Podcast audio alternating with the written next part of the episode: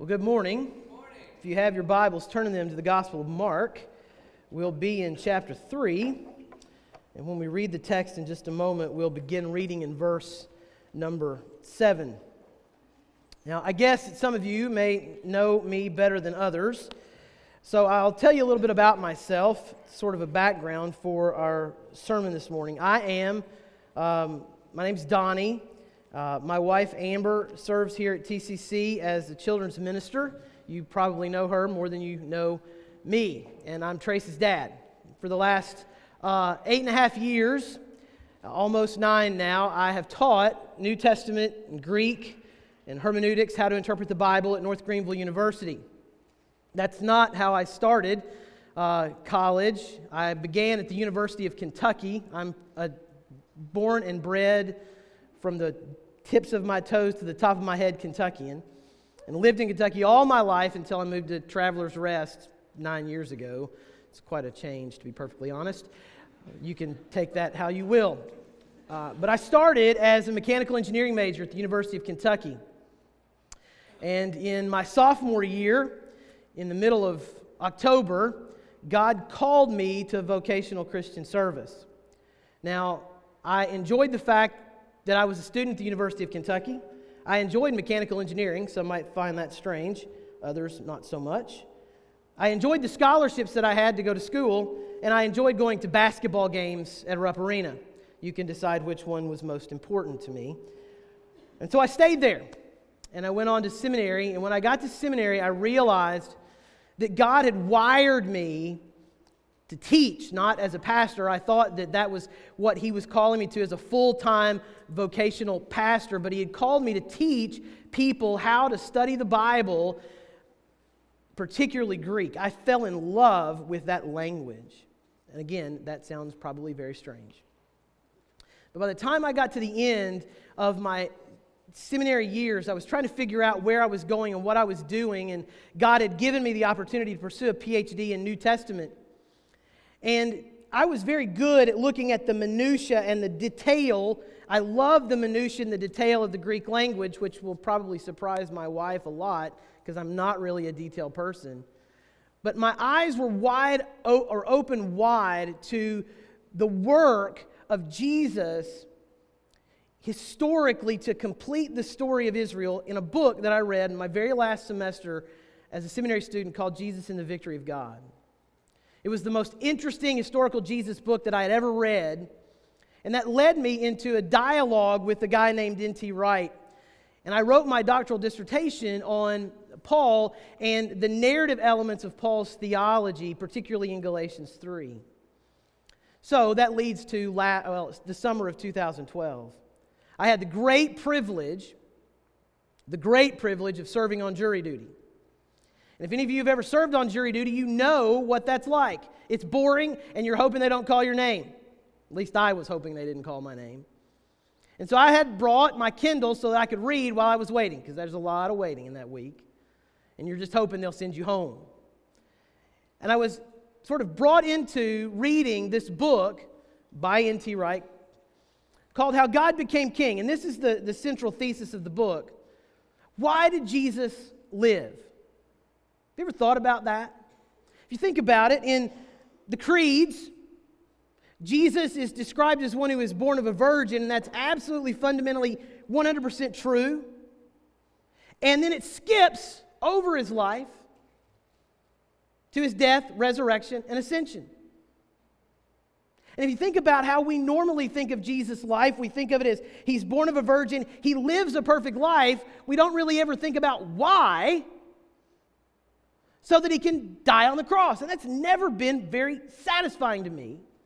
And on the other side of it, you've got folks who say, well, what matters is all that only matters is that stuff in the middle that Jesus did, where he does good things, he helps people that are being oppressed, and he restores justice in the land, but they don't really want to deal with the whole fact that he's God in the flesh or that he dies for sin. So, why did he live? And Mark here in chapter 3, verses 7 through 19, tells us the answer. Why did Jesus live? Well, let's look at what he says. And what we have here on the heels of the end of a series of controversy stories that Jesus has come into conflict with all kinds of various folks, and particularly at the end, he's come into conflict with the religious leaders. And Mark gives us a very sort of negative view of their perspective on Jesus and some foreshadowing of a very difficult future in verse 6 when he says the Pharisees went out immediately and held counsel with the Herodians against him how to destroy him. But look at verse 7. In contrast to this, sort of ending a previous section and beginning anew, Mark says Jesus withdrew with his disciples to the sea. And a great crowd followed from Galilee and Judea and Jerusalem and Idumea and from beyond the Jordan and from around Tyre and Sidon. When the great crowd heard all that he was doing, they came to him, and he told his disciples to have a boat ready for him because of the crowd, lest they crush him. For he had healed many, so that all who had diseases pressed around him to touch him. And whenever the unclean spirits saw him, they fell down before him and cried out, You are the Son of God. And he strictly ordered them not to make him known. And he went up on the mountain and called to him those whom he was desiring. And they came to him. And he appointed twelve, whom he also named apostles, so that they might be with him and he might send them out to preach and have authority to cast out demons. He appointed the twelve Simon, to whom he gave the name Peter, James, the son of Zebedee, and John, the brother of James, to whom he gave the name Boanerges, that is, sons of thunder. Andrew and Philip and Bartholomew and Matthew and Thomas and James the son of Alphaeus, and Thaddeus, and Simon the Cananaean, and Judas Iscariot, who betrayed him. Then he went home, and the crowd gathered again so that they could not even eat. And when his family heard it, they went out to seize him, for they were, they were saying, He is out of his mind. Let's pray. Our most gracious Heavenly Father, we come before you this morning recognizing that you are the king, that you are the sovereign Lord of the universe, and that you have made a way for us in the person of your Son to know you. And Lord, I pray today that our hearts and our minds, by the work of your Spirit in us, would set us on Jesus. That we would realize in a new way, in a deeper way, in a more profound way, the fact that He is the, the King of our lives and that He demands everything from us. And He deserves it. And so, Lord, I pray that as we study your word, we would be moved by your greatness. That we would be moved by the greatness of your Son. And that we would be changed. We pray all of this in the strong and mighty name of Jesus Christ our Lord. Amen. So, Mark is trying to and quite effectively demonstrating that Jesus is the king. Even the title of our series, Kingdom Come, demonstrates that reality that Jesus is a king and that he is establishing his reign. So, how is it that Mark is demonstrating this reality in the midst of these verses in chapter 3, verses 7 through 19? Well, the first thing that we see is his reign, his realm, because if you're a king, you've got to have a realm over which to rule. Now, the interesting thing about this is that there's going to be a clash of what his people were expecting him to do, what God's people were expecting him to do, and what he actually came to accomplish and bring about. So let's walk through this and see what it is that he's doing. So let's look at verses 7 through 12 again. Let's read them together. Jesus withdrew with his disciples to the sea. So he's left away from where he was with the the controversy that he has with the Pharisees, and he withdraws to his, with his disciples to the sea. But that doesn't mean that he's going to be alone. And a great crowd followed from Galilee and Judea and Jerusalem and Idumea and from beyond the Jordan and from around Tyre and Sidon. When the great crowd heard all that he was doing, they came to him. So here we have our contrast. In the previous verse, we've been told that the Herodians, the ones that are in charge of the Galilee, and the Pharisees are gathering together to plot the demise of this man Jesus. He's standing against them, the people are following, but even this desire of the Pharisees and the Herodians to get rid of Jesus doesn't deter the crowds, at least at this point. And Mark here is describing for us the difference between Jesus and John the Baptist. This was a problem in the early church at various times because who is more important? John the Baptist came first, but he was always saying, Jesus actually came before me. That means he's greater than I am, that I am not worthy to stoop down and to tie the sandals of his shoes. And so here we have this contrast because folks were coming out from Jerusalem and all Judea to hear John, but look at where they're coming from to hear Jesus. They're coming from the Galilee and from Judea and Jerusalem and Idumea, which is down south by the Dead Sea, and beyond the Jordan on the other side of the river, and around from Tyre and Sidon. And what we see here is there is an expansion of the ministry of Jesus. This echoes the description of what God was going to do, by the way, when He Himself intervened and restored his people. That's what Isaiah says in Isaiah chapter 43 that from all of the directions on the compass, God is going to draw together his people. And that's exactly what is being described here that the kingdom is coming and that God from all over his this area of Palestine and even greater is drawing in his people, and he's going to draw them in from the whole expanses of his creation to bring them to himself. And he wants us to recognize here that there are folks that want to hear Jesus. They are desiring and they're walking days' journeys to come and hear what he has to say. And keep that in the back of your mind. See, many of these folks have never seen what Jesus has done, they're only hearing it. They're hearing it by word of mouth. Already, they're hearing the greatness of this man Jesus. The prophet has said that the kingdom is coming, and now the king is arriving, and the people are streaming from all over to hear what God is doing to bring an end to their suffering, to bring an end to their oppression, to bring an end to their sin. Because at the end of the day, the reason they're under all of these problems is a sin problem. But there's a disconnect in first century Palestine. The disconnect is that they expect that what the kingdom is going to look like when it comes is the removal of the power of the Romans. But what we see here is the real enemy comes to the forefront very quickly. So look at what happens in verse 10, 11, and 12. Beginning in verse uh, verse, or actually, let's pick it up in verse 9. And he told his disciples to have a boat ready for him because of the crowd, lest they crush him. There's quite an ironic reality that the crowd at this point is more dangerous than his opponents. For he had healed many. That's not to say that there were any that were left out, but he's saying that there were many people that have come and that have been healed, so that all who had diseases pressed around him to touch him. But notice where the real battle is being waged. And whenever the unclean spirit saw him, they fell down before him and cried out, You are the Son of God. And he strictly ordered them not to make him known.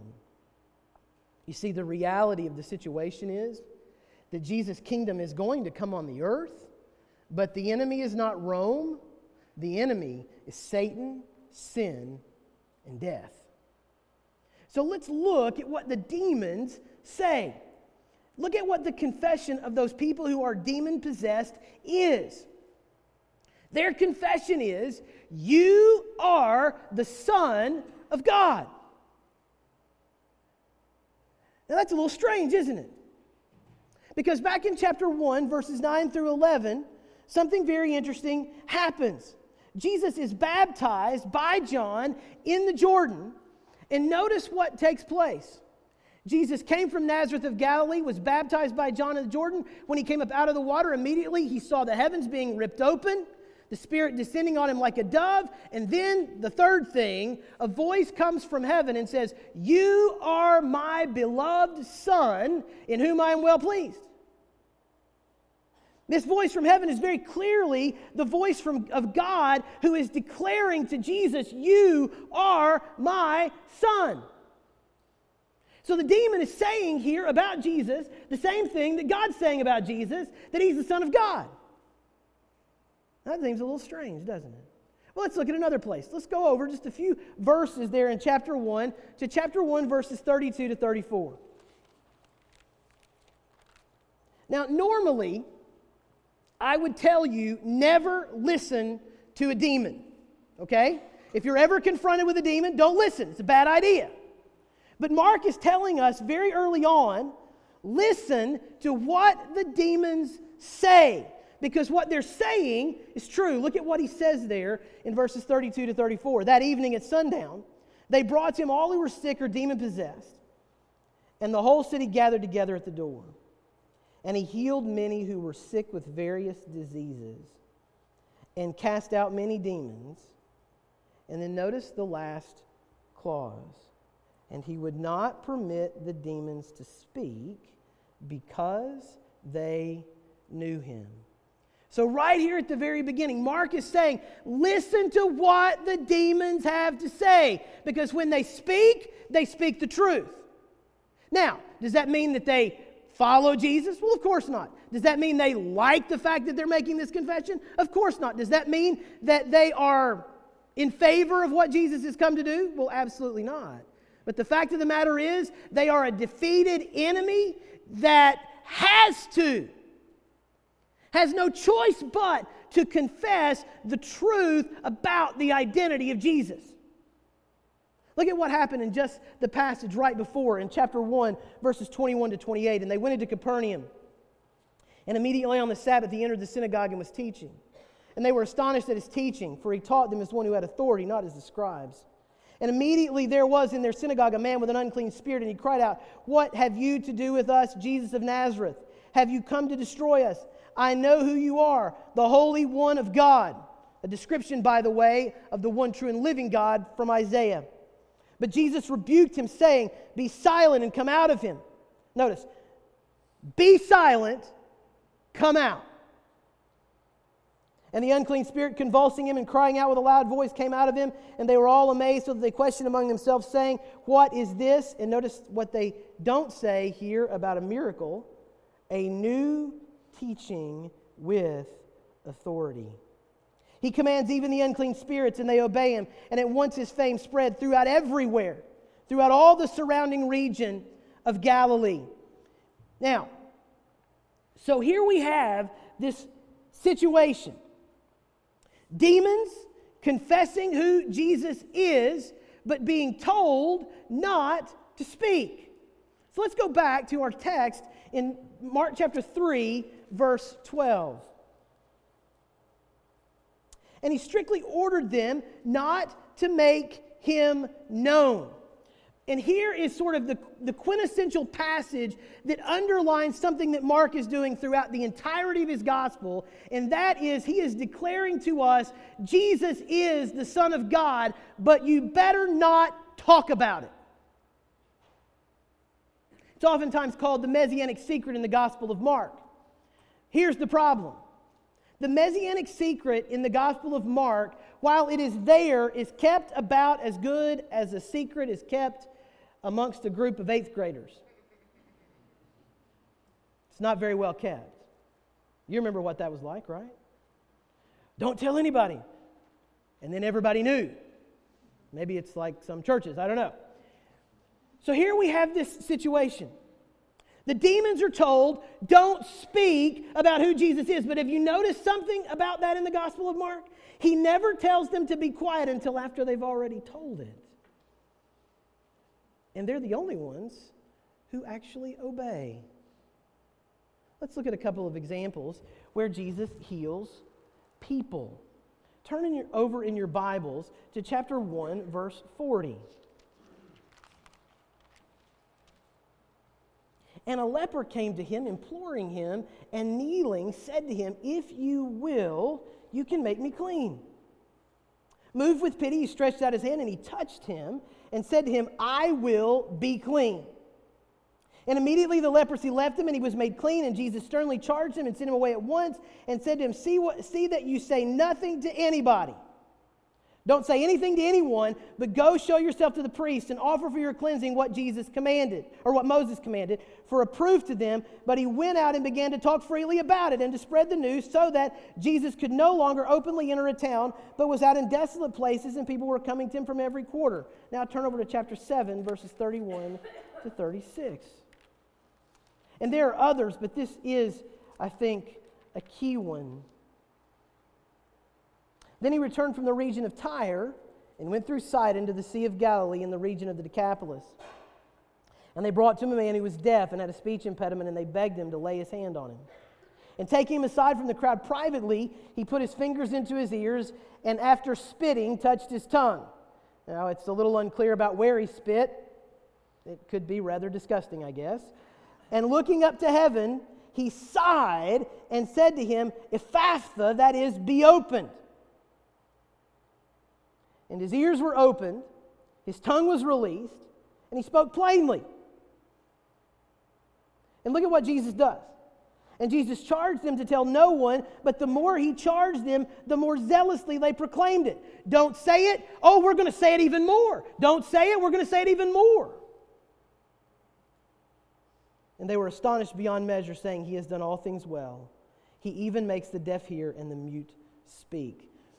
You see, the miracles if you go and look in the prophets, the miracles describe the arrival of the kingdom. Lame people leaping and walking, the deaf hearing and speaking, God raising up the dead through the work of Jesus. That says the kingdom is here, the kingdom has come, God is in the midst of his people.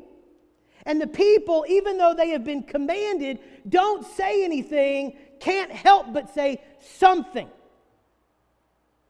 Because this is an exciting reality. But here's the problem their expectation of what Jesus is going to do and what he was going to be is completely wrong. They're expecting Jesus to gather up an army, to go to Jerusalem, to overthrow the Roman emperor, and to establish God's kingdom, one king replaced with a better king who is our king. That's what they were looking for. That's why Jesus says, be quiet about it, don't say anything about it at all. But the reality of the fact is, He is the King. They cannot keep it to themselves, even in their ignorance. And they declare Him Jesus is King, Jesus is Messiah, Jesus is the Son of God. Everything's going to be made well.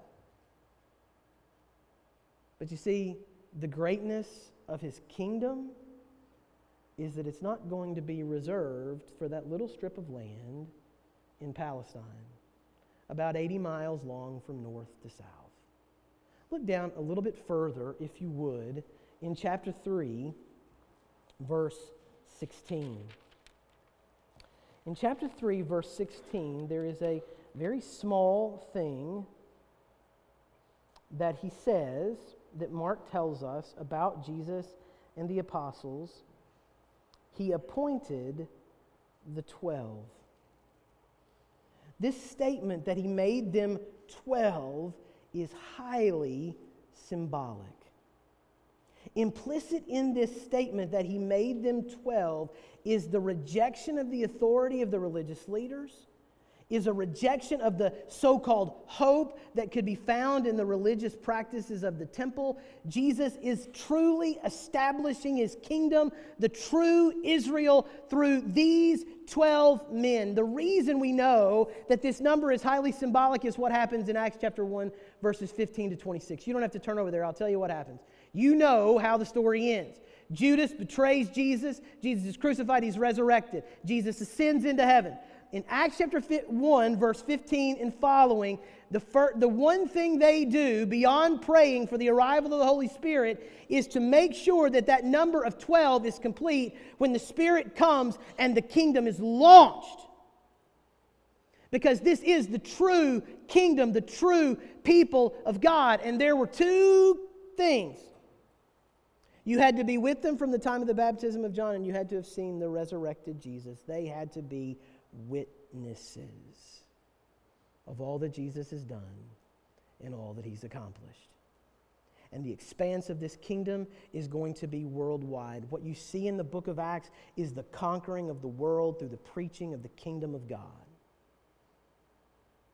And where does it end? With Paul sitting right down the street from the Caesar saying, There is another king, and it's not the man who sits on the throne here, but is the one who sits on the throne of heaven. Now, he's got a realm and a reign. Well, the king's also going to have men. That's what Humpty Dumpty tells us. All the king's horses, all the king's men. Well, let's look at the king's men as we see them described here in chapter 3, verse 13 and following. But here, one of the things I want to say before we get to this, I hope you recognize that the telling of this passage about the healing miracle of casting out demons, and here the passage about the king's men, is really not about the men. It's not about the miracle. It's about the king. Amen. So let's see what it says here. And he went up on the mountain and called to him those whom he was desiring. And they came to him. And he appointed 12, whom he also named apostles, that they might be with him, and he might send them out and have authority to cast out demons. And he appointed the 12, and he's going to give the list of the names Simon, to whom he gave the name Peter, and James the son of Zebedee, and John the brother of James, to whom he gave the name Boanerges, that is, sons of thunder, Andrew and Philip and Bartholomew and Matthew and Thomas and James the son of Alphaeus, and Thaddeus and Simon the Cananaean and Judas Iscariot, who betrayed him. So, from out of this larger group of followers, he chooses these 12 whom he is desiring. And notice the authority that comes in the fact that he names them. As Wright explains, Jesus is not casting himself as a first among equals. He is not leading the member, he is not the leading member of the 12. He is the one who calls them into existence and gives them their status and role. And he, this is the key. That in the Old Testament is what Israel's God had done. You see, Jesus in his ministry, as Mark is presenting it, is enacting the kingly reign of God on earth as it is in heaven. God is enacting his reign. He is the king. He always has been, he always will be, but he's bringing it to bear in a way that will not ever end on the earth. Think about what the Bible says in Judges 21 25. There was no king in Israel, and everyone did what was right in their own eyes. That's not talking about a real, earthly, physical, human king, because they all failed. What the writer of Judges is getting to is God is not king in Israel. And they get a king, Saul, and his reign is a disaster. And then they get another king, this king after God's own heart. Saul was a king like all the other nations had. Now they get a king after God's own heart. David, probably the greatest king Israel ever had, but he was a murderer. If this is the best that we have, for a king, we're in trouble. But the king has come. He is naming his followers. He is naming these apostles to follow after him. He is the king. And the irony is, in the first century, the confession of the Jews was, We have no king but God, and God has come as king, and most of them don't recognize it and don't like it. But that's exactly what the prophet said was going to happen. Jesus is demonstrating what it looks like when God dwells in the midst of his people. And he unites them.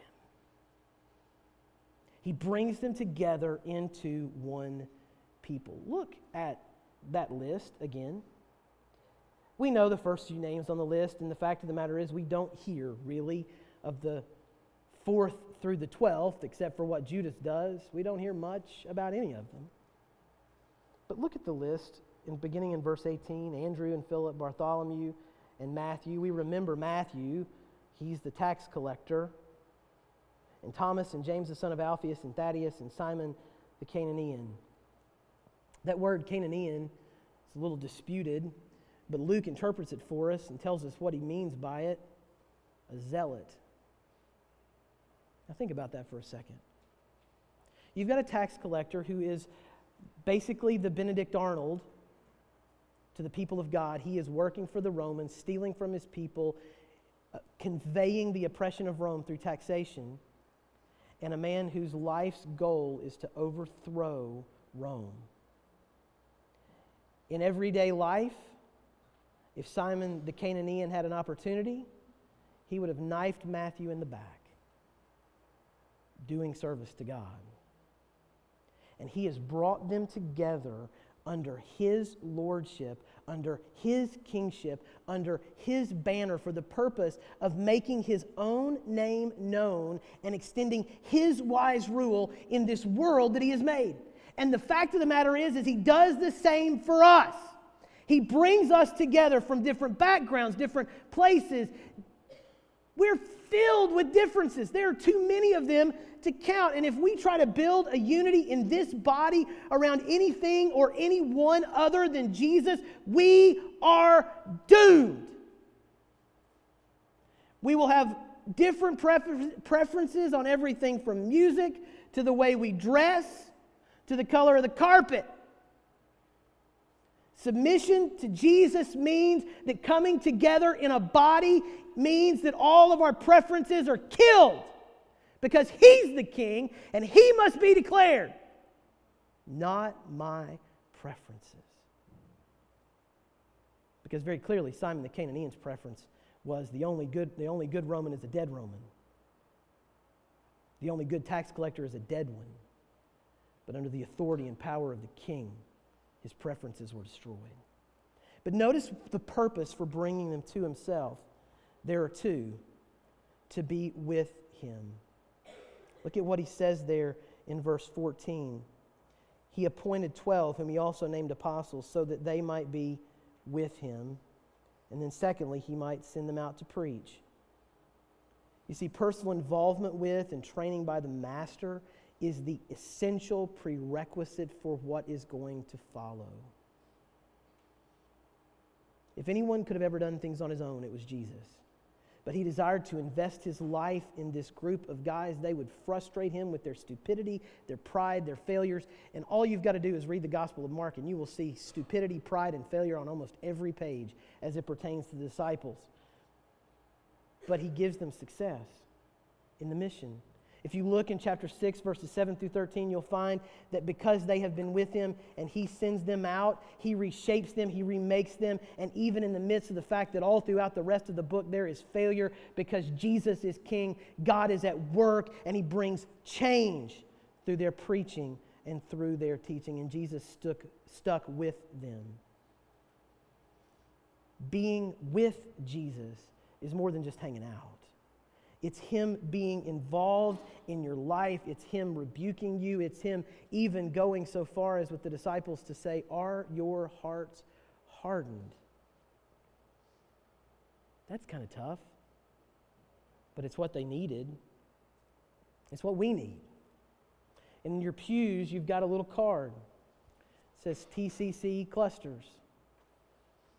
The way we're going, one of the main ways that we're going to grow as individuals and as a body is by being with Jesus. And we do that together. Amen. And so here on this card, everyone needs to fill it out. Put your name, your email, your phone number, and if you're currently meeting with a couple of folks in a more uh, scripture on life, life on life that's closer than what you have in your small groups, write that down. And if you feel confident and equipped to meet with a younger Christian for the purpose of discipleship, mark that if you're not presently doing this. Or if you would like to be discipled, mark that.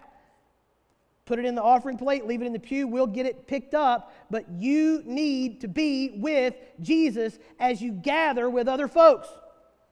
It is essential. You cannot do the mission that God has called you to do if you're not with Him.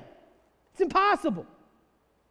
It would be trying to accomplish the work of the kingdom in your own flesh, and you're going to fall flat on your face. If you don't believe that, look at the disciples. They try to do these things at times in their own strength, and it is a colossal disaster. The spirit is willing, but the flesh is weak. But when we're in community with other believers and we're seeking Jesus together, the purpose of the next part, preaching, declaring the good news of Jesus, can be accomplished. Not because we're doing it, but because He's doing it through us. So fill that out. You see, this is a very biblical thing that we're doing because it's right here. Jesus didn't need these guys. Do you think he needed them to bring in the kingdom? Well, of course not. They're an impediment. But he uses them. Think about what happens. In Acts chapter 4, in Acts chapter 4, Peter and John are standing before the Sanhedrin Council. The very same people who just a few months before had put Jesus to death. And, and think about all the blundering, the hardness of heart, the confusion over Jesus' authority, the confusion over what his messiahship and kingship was, the fact that they had all scattered like scared children when he was arrested. And Peter and John stand before them and they declare, We cannot help but say what we have seen and heard. We don't care what you do to us. We don't care if you kill us. We're not going to stop. And look at their response. Look at what the Bible says about their response. Now, when they saw the boldness of Peter and John and perceived that they were uneducated and untrained men, they wondered, and here it was, they recognized that they had been with Jesus. And they knew they were done. There was nothing they could do to stop them. There was nothing they could do to intimidate them because Jesus, well, he hadn't been intimidated and they had killed him.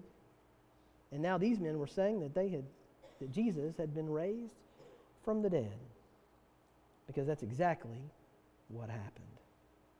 They had been with Jesus, and the fact that God had raised him from the dead gave them a confidence and a power to go out and proclaim the name of Jesus, regardless of the result to their own lives, because they knew that the power of sin and death had been destroyed in the coming of the kingdom, in the death and resurrection of Jesus. That's real confidence. Being with Jesus leads to recognizing that He's the King, whether they let me live or whether they let me die, I will serve Him. That's nothing that comes from you, that can only come from Him. And so finally, the King. We've looked at His realm, we've looked at His men. So who's the King? In Mark chapter 15, verse 39, we have the first confession correct confession in the Gospel of Mark by a human being of the identity of Jesus. Well, why do you say that? Well, Mark tells us there in 1539, the centurion, when he saw that Jesus died in this way, said, Truly, this man was the Son of God.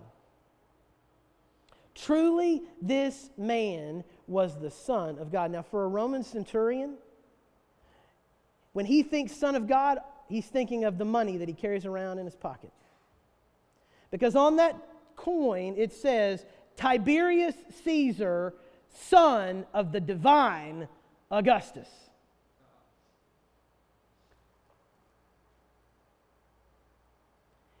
So when he says, when he sees Jesus die in this fashion, truly this man was the Son of God, we see that the kingdom has come in the exaltation of the king in his death.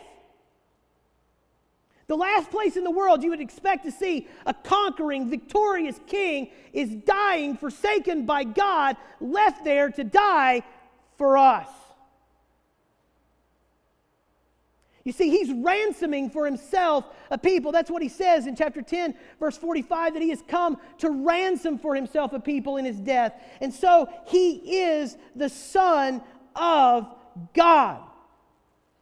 In the Old Testament, Israel is described as God's son in places like Exodus chapter 4, verses 21 to 23.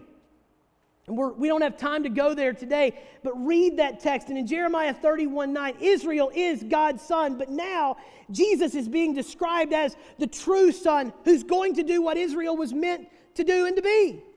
Israel was the one through whom God was going to bless all the peoples of the earth. And the true Israelite Jesus has done this in his death and resurrection. In his death and resurrection, the kingdom of God has come. God's reign is come on earth as it is in heaven, and he will bring it to completion. He reigns and he rules in his world, and he's extending that reign and his rule through his people. He has taken on flesh. He has come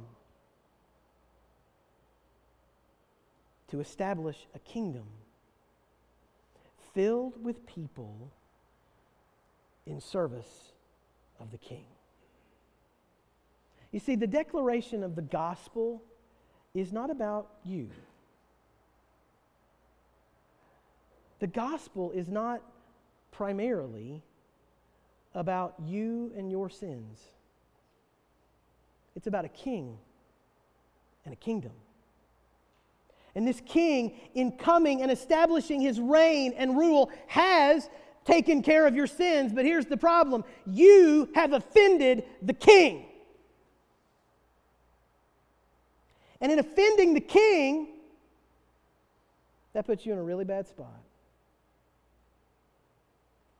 Because the king has the sway over your life and your death. But the great thing about our king is that he has made a way for those who have offended him to know him because he reigns, because he rules, because of what he has done in his death and resurrection in bringing the kingdom of God.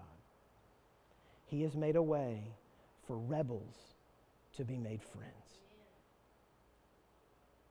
He has made a way for those of us who deserve wrath and death to live in his kingdom and to display his glory and his name and his fame because he has won and his kingdom is coming. His kingdom's here. As we gather together, this is a demonstration of the fact that His kingdom is here, but His kingdom will come ultimately and completely and finally as He returns. His kingdom will come on earth as it is in heaven, just as He's kept His word in the past to bring the kingdom. Now He will keep His word to complete it. And just as when Jesus came, He came suddenly, He was God returning suddenly to His people. It was missed, and judgment came. Well, this time when he comes, it will not be missed. Every eye will see him.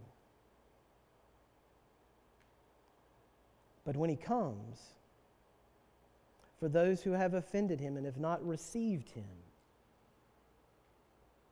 it will be judgment.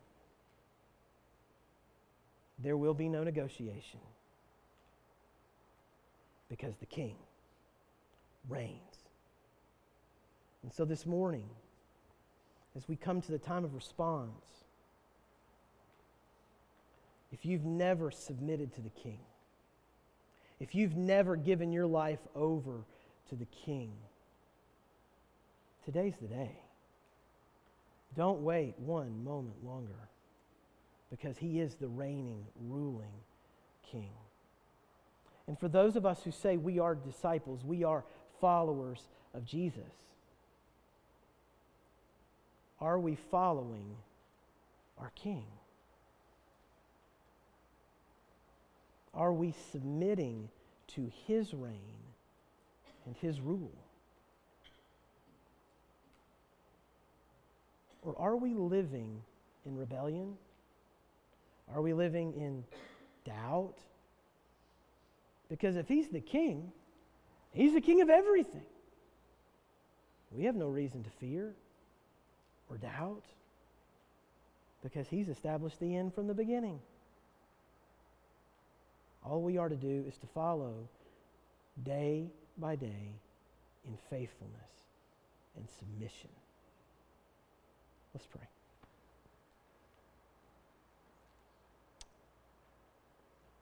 Our most gracious Heavenly Father.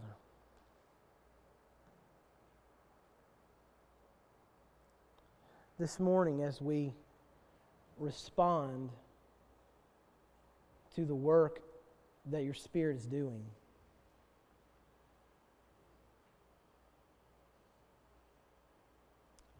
I pray that you would take these weak, quickly spoken words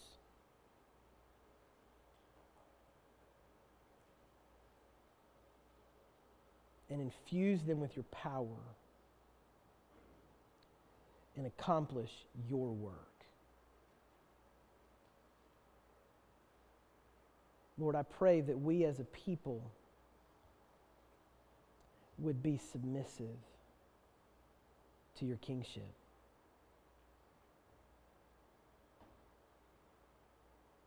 And that we would respond as your Spirit leads for your glory and your glory alone. We pray this in Jesus' name. Amen.